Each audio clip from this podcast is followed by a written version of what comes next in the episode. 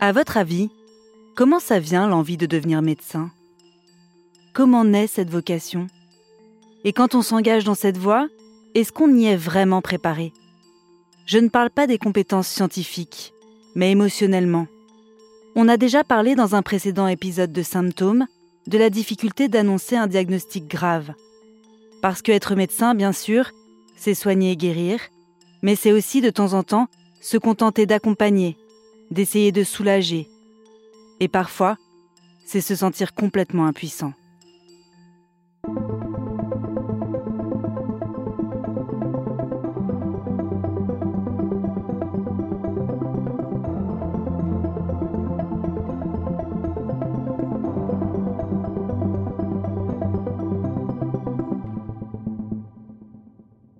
Je suis Éléonore Merlin, journaliste à RTL, et vous écoutez Symptômes, un podcast qui donne la parole à des médecins confrontés un jour à un cas mystérieux, à des symptômes parfois jamais vus ailleurs.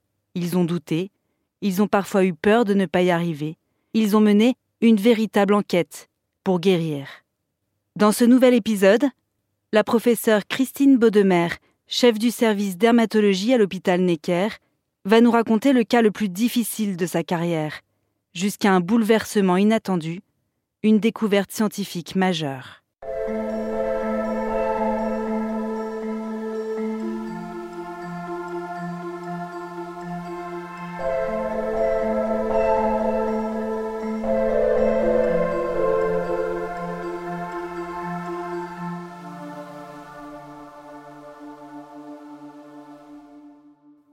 C'est une petite fille âgée de 18 mois qui m'a été amenée pour un diagnostic d'une maladie rare qu'on appelle une épidermolyse bulleuse, qui est une maladie où la peau fait des bulles, des cloques qui peuvent être douloureuses.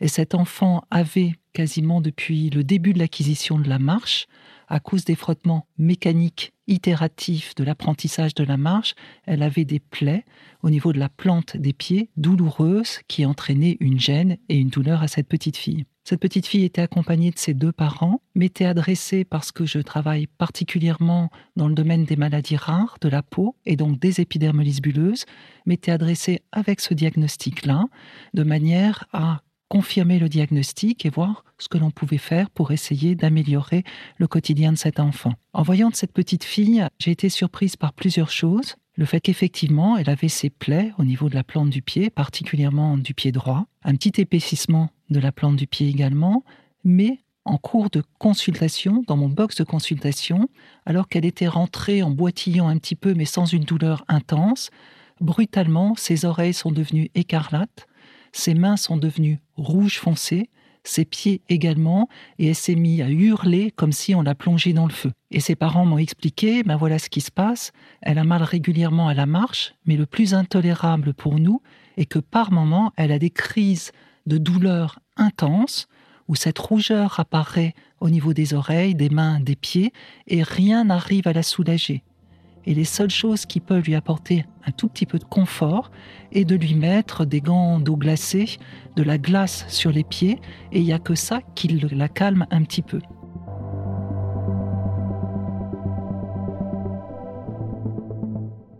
Les parents avaient déjà consulté en ayant une orientation de diagnostic sur les plaies cutanées qu'on le voyait. Ils avaient déjà consulté sans diagnostic précis et surtout avec des traitements contre la douleur qui étaient impuissants. Des antalgiques classiques n'arrivaient pas à soulager ces crises extrêmement impressionnantes de la douleur de leur enfant.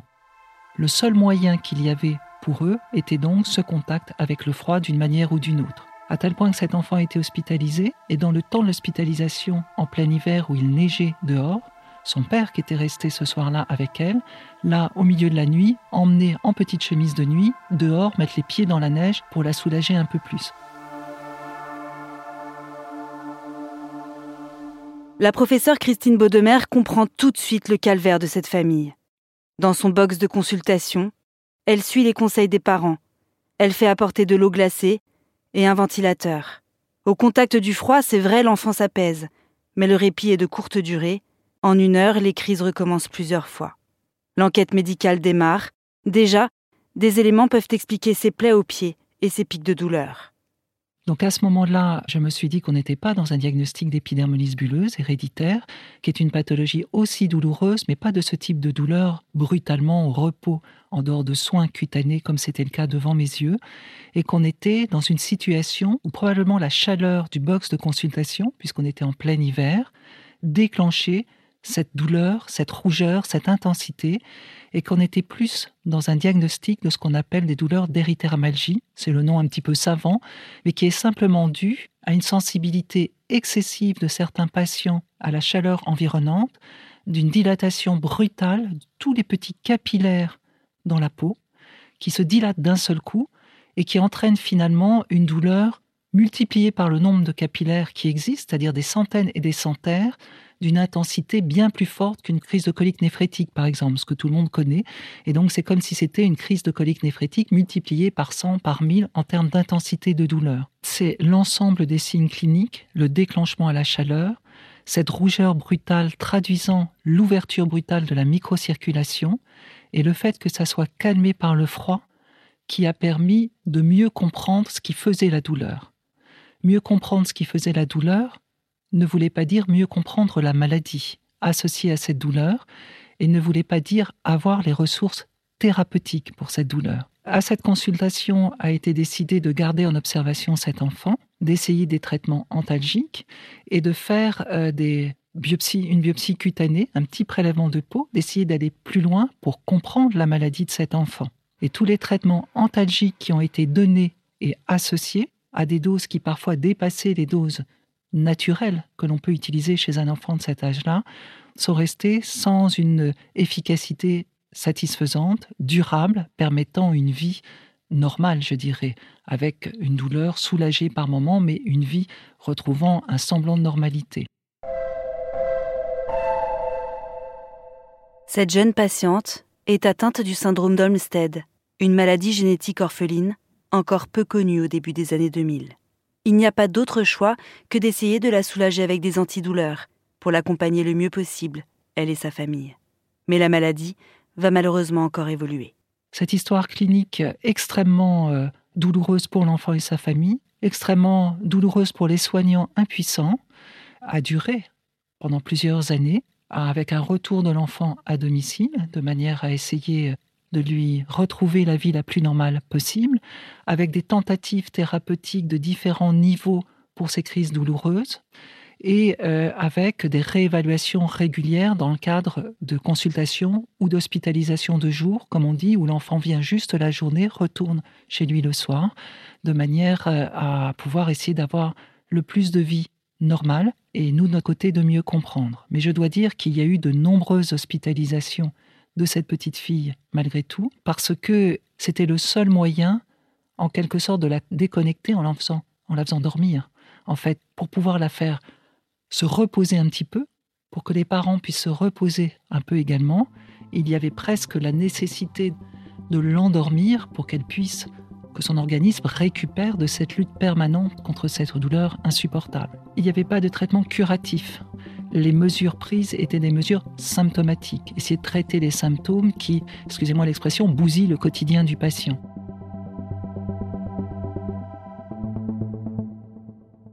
Petit à petit, cet enfant grandissant a quand même un peu plus marché et s'est développé au niveau de ses plantes des pieds, et particulièrement de ce pied droit, d'une manière étonnante, un épaississement de la peau de la plante du pied qui s'est épaissi d'une manière euh, spectaculaire dans le temps pour d'un simple petit épaississement, comme une petite, un peu de corne sous le pied, devenir un aspect. Euh, l'image est, vraiment celle-là d'un chou-fleur sous le pied de cet enfant. C'est-à-dire, faut imaginer un gros chou-fleur sous le pied de cette petite fille, avec ses poussées douloureuses associées à cette prolifération en fait de la peau sous la plante du pied. Des traitements ont été essayés pour essayer de réduire l'épaisseur de cette prolifération cutanée.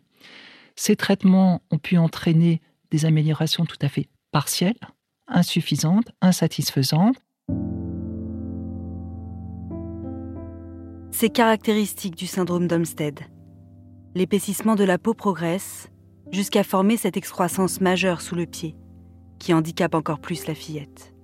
Depuis le début de sa prise en charge, cet enfant n'a jamais vraiment été soulagé. Les équipes médicales sont démunies face à sa douleur, tant physique que psychologique.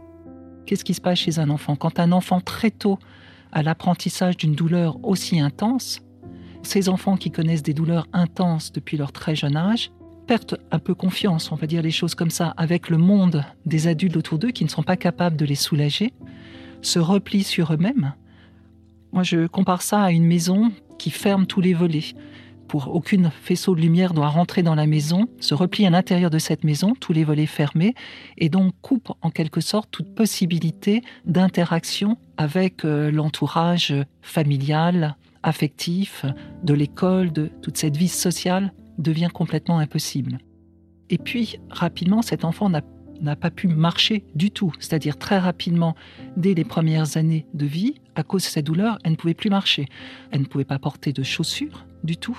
Le contact était trop douloureux, avec au bout de quelques années un fauteuil roulant en permanence, l'impossibilité de lui mettre une chaussette, un tissu pour recouvrir ce pied très impressionnant à regarder. Et donc, avec un courage quand même extraordinaire, cette petite fille, un courage des parents extraordinaire aussi, cette petite fille allait quand même à l'école pour essayer d'avoir une scolarisation et petite fille d'une intelligence tout à fait normale, pour pas dire euh, très stimulée par euh, son, son, raisonnement sur ce qui lui arrive, très, très stimulée intellectuellement. Euh, cette petite fille crée l'isolement, les autres ayant peur de la maladie qu'ils ne comprennent pas, de ces crises de douleur qui tout d'un coup sidère tout l'entourage, de ces blocs de glace qu'il faut chercher à toute vitesse à l'école pour les mettre sur les pieds qui créent euh, la sidération de tout le monde, et puis ce pied très impressionnant avec euh, cet aspect d'un chou-fleur à la place du pied, humide, donc avec une odeur de macération de, qui crée le recul des autres. Qu'est-ce que c'est que ça? Qu'est-ce qui arrive là? Une maladie qu'on ne connaît pas du tout qui ne permet pas du tout de pouvoir, pour les autres enfants, d'être au calme parce que tout d'un coup explosent les hurlements d'une enfant en souffrance, ce que les autres enfants comprennent parfaitement bien. Ce sointement, cette odeur qui crée le rejet des autres parents, qu'est-ce que c'est que ça? C'est contagieux C'est pas contagieux? Non, ce n'est pas contagieux, mais c'est difficile à expliquer. Et euh, d'une enfant, dans le même temps, euh, que l'on pousse en quelque sorte à aller à l'école pour essayer de la sociabiliser, Là où, dans le fond, ce qui lui conviendrait le même, c'est de rester repliée sur elle-même, recroquevillée dans son lit, tout en voulant les pieds dans la glace en permanence.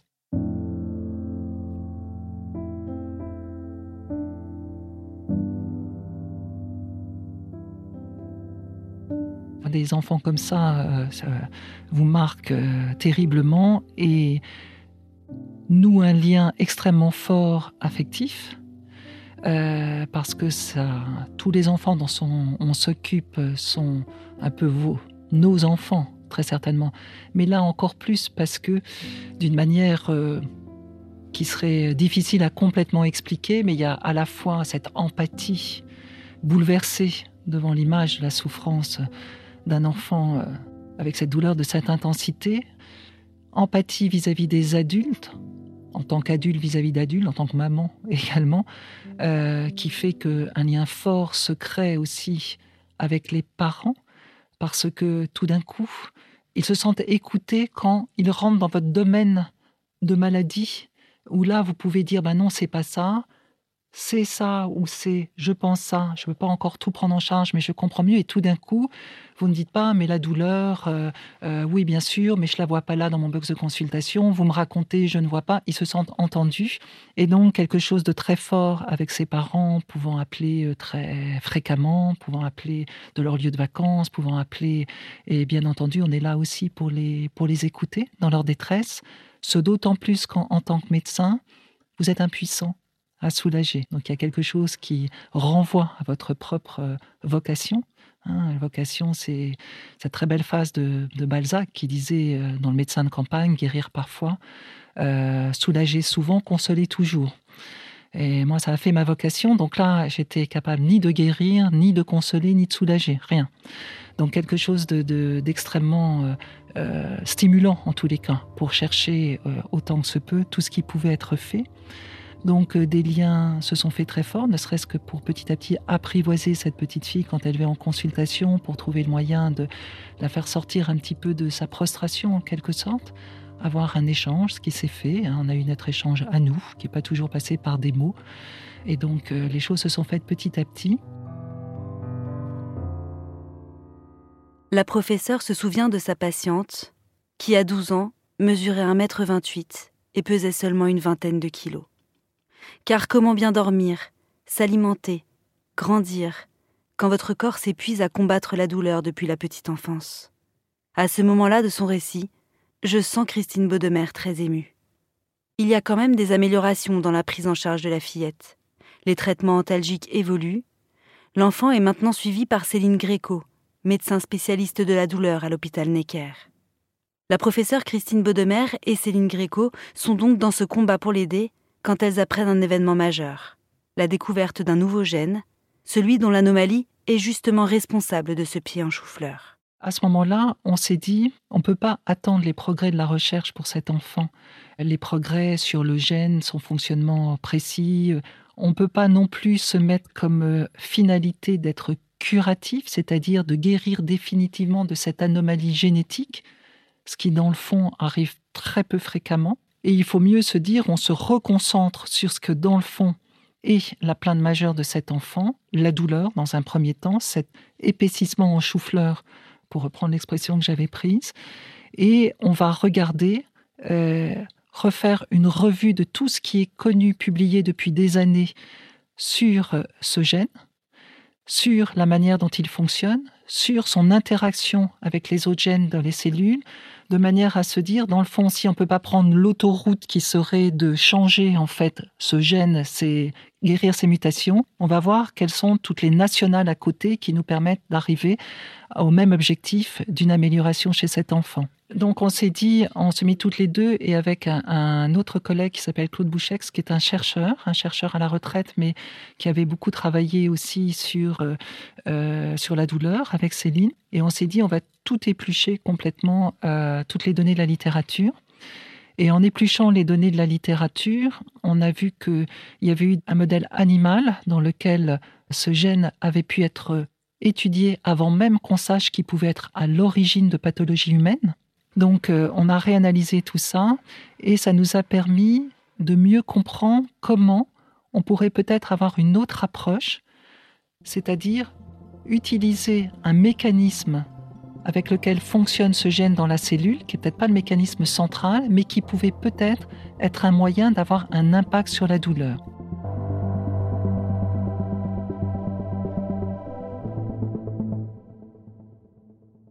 La découverte de ce nouveau gène, le TRPV3, pourrait aider cette petite fille et d'autres patients dans son cas. Les médecins épluchent toute la littérature médicale sur ce gène et son environnement, et ils ont rapidement une piste. Lorsqu'il est défectueux, ce gène suractive une molécule qui provoque les graves symptômes, le chou-fleur et la douleur. Ils décident d'agir sur cette molécule. En bloquant un récepteur, ils espèrent bloquer les symptômes.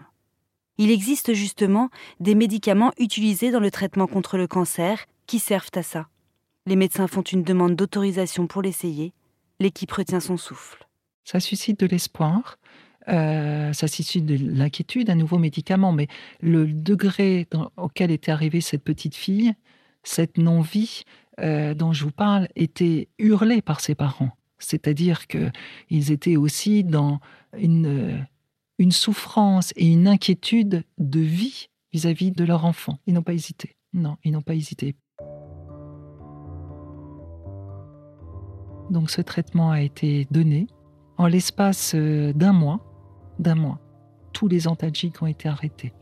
Plus de douleur du tout. Au bout d'un mois, il y avait déjà une bonne diminution de l'épaisseur de la prolifération, une diminution de ce chou-fleur. Euh, je dirais qu'au bout de deux mois, il devait ressembler à un abricot. Et au bout de trois mois, il n'y avait plus du tout d'hyperkératose. Il n'y avait plus d'hyperkératose. Du tout. On était, les premiers ébahis. C'est-à-dire, on voulait un résultat, mais cette rapidité, on était les premiers stupéfaits, très sincèrement. Parce que, évidemment, si on avait fait ce choix, c'est qu'on espérait un résultat. Sinon, le traitement n'aurait pas été essayé. Mais avec cette rapidité, je dois dire, parce que c'était un pari quand même fait. Hein, avec cette rapidité, euh, je dois dire que non, on a été nous-mêmes les plus, pas les plus, mais autant sidérés que l'enfant, à commencer par l'enfant, que les parents de cette petite fille.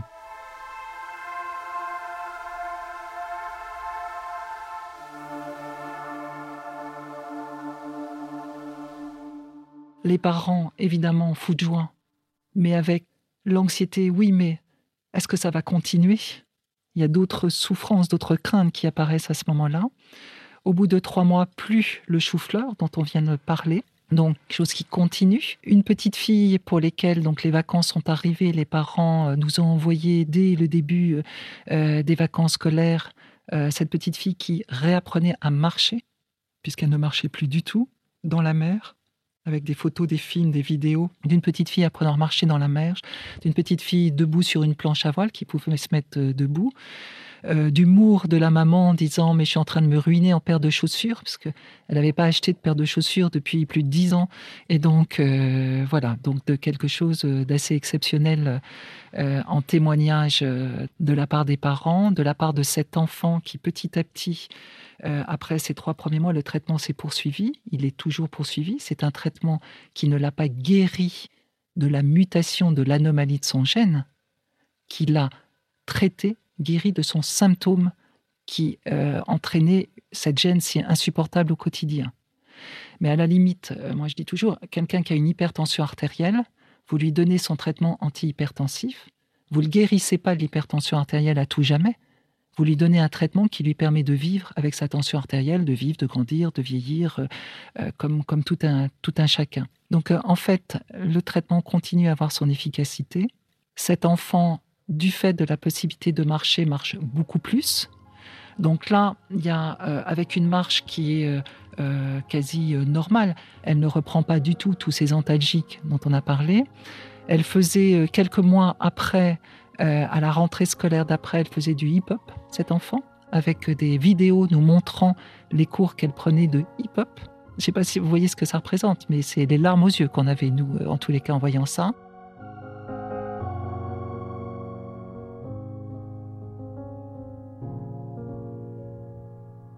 Cette petite fille n'avait pas du tout pris l'habitude de s'exprimer du tout, alors qu'elle écrit très très bien. Elle écrit très très bien. Donc, euh, j'avais un lien avec elle qui permettait déjà de d'ouvrir un peu, un tout petit peu, un volet de la maison, faire laisser passer un petit peu de, lumière. Donc on a essayé d'ouvrir un petit peu plus grand tout ça. Elle a pu donc euh, commencer à exprimer en fait son, son, son bonheur, sa crainte aussi que ça cesse. Et puis euh, également son mieux exprimer la souffrance que lui avait donné le regard des autres, au-delà même de sa souffrance physique. Ça, c'est aussi très bouleversant parce qu'il y avait cette souffrance intolérable qu'elle subissait de plein fouet et l'incompréhension du milieu environnant. Je ne parle pas de ses parents hein, qui ont été plus que remarquables. L'incompréhension, en fait, de ce qu'est cette souffrance, de ce qu'elle entraîne par l'environnement ou le regard des autres sur elle comme une bête de foire en fait, hein, avec euh, euh, fauteuil roulant, ce pied abominable à regarder. Tout ça l'a marqué quand même cet enfant, l'a marqué et donc elle arrive mieux à exprimer ça. Elle retrouve probablement confiance aussi dans les autres par le regard de son petit copain.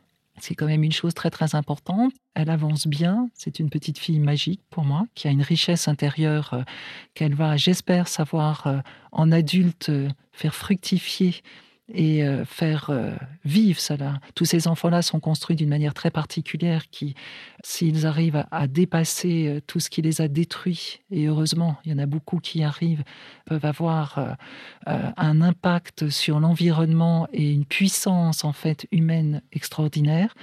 Et elle a écrit des lettres, des mots qu'elle laissait traîner pour être lus extraordinaire sur euh, sa propre souffrance, le, regard des autres, sa résurgence, sa résilience. C'est un phénix en quelque sorte. Elle renaît de ses cendres, cet enfant, et donc elle, elle est en train d'apprendre tout ça.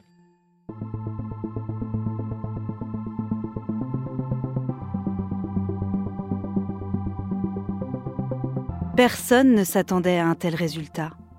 Cet enfant qui avait toujours vécu dans la douleur et le handicap est aujourd'hui sur ses deux jambes, sans aucune lésion. Elle est une élève assidue, avec des projets de métiers d'avenir. La transformation est inespérée. Alors nous, de notre côté, ça nous a galvanisés aussi, bien entendu. Euh, ça a créé un lien fort entre Céline et moi, très certainement, hein, qui est ma petite complice maintenant. Pour, je suis plus âgée que Céline, mais tous mes, tous mes patients avec des douleurs cutanées, parce que ça nous a donné plein d'idées pour d'autres maladies douloureuses de la peau. C'est euh, oui, oui, c'est évidemment incroyable. C'est ce que vous attendez toute votre vie de médecin, hein, de, des belles réussites comme ça. Il y a beaucoup de réussites, heureusement, mais d'une manière aussi spectaculaire pour une intensité telle d'une enfant qui allait dans un mur euh, à plus ou moins long terme et peut-être plus court que long.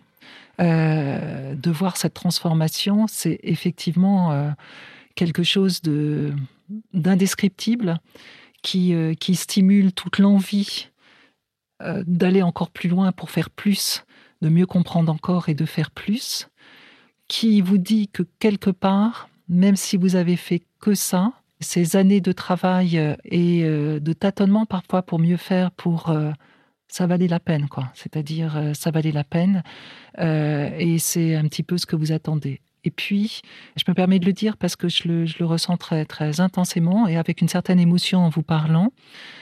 Euh, ce lien avec cette famille qui est euh, intense et très particulier, avec la famille de, des autres enfants, qui est aussi un lien extraordinaire, hein, euh, c'est quelque chose de hors norme, de hors norme, qui, dont on apprend. J'espère que on leur apporte quelque chose, mais on apprend énormément, énormément de, ces enfants-là, de ces, de ces familles-là au niveau humain. On aimerait bien qu'il n'y ait pas autant de souffrance pour grandir en tant qu'humain, mais voilà, euh, on apprend énormément. Euh, donc j'espère que ce qu'on apprend, sait le redonner autour de soi. Euh, et ça a créé aussi cette, ce groupe de travail, cette amitié, ce lien entre nous, qui illustrait une fois plus, s'il il le faut, que dans le fond, quand les gens travaillent vraiment ensemble, travaillent dans un seul but, qui n'est pas le but de sa propre recherche, sa propre publication, qui est euh, le but du patient unique, centré sur le patient unique en son genre, et en analysant tout, on a pu aussi le faire parce qu'il y avait une connaissance complète de l'histoire de cet enfant dans tout ce qu'elle était d'autre que sa maladie. Je me permets de le dire parce que je crois que c'est vraiment essentiel. Euh, ça a permis de montrer, ben voilà, quoi. Euh, on est dans la bonne voie, c'est ça qu'on veut, c'est notre vocation. c'est une leçon aussi d'humilité, d'humanité, euh, avec euh, un groupe, petit groupe de chercheurs qui est aussi extraordinaire et qui devrait être un exemple. C'est comme ça qu'on gagne du temps et pas, pas, pas autrement. Je le crois, je le crois vraiment. Et je crois que l'aventure qui commence entre nous tous avec cet enfant, mais avec tout ce qu'on a fait depuis, euh, voilà, ça va être une belle aventure sur les maladies douloureuses de la peau et sur la douleur plus généralement. Donc beaucoup d'espoir, je pense, dans, dans ce domaine-là.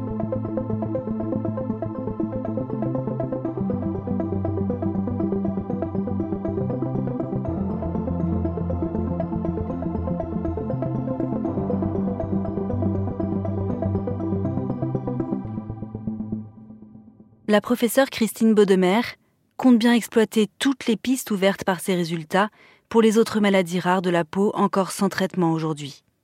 Quant à Céline Gréco, elle cherche des mécènes, des financements pour développer une plateforme de recherche sur la douleur de l'enfant.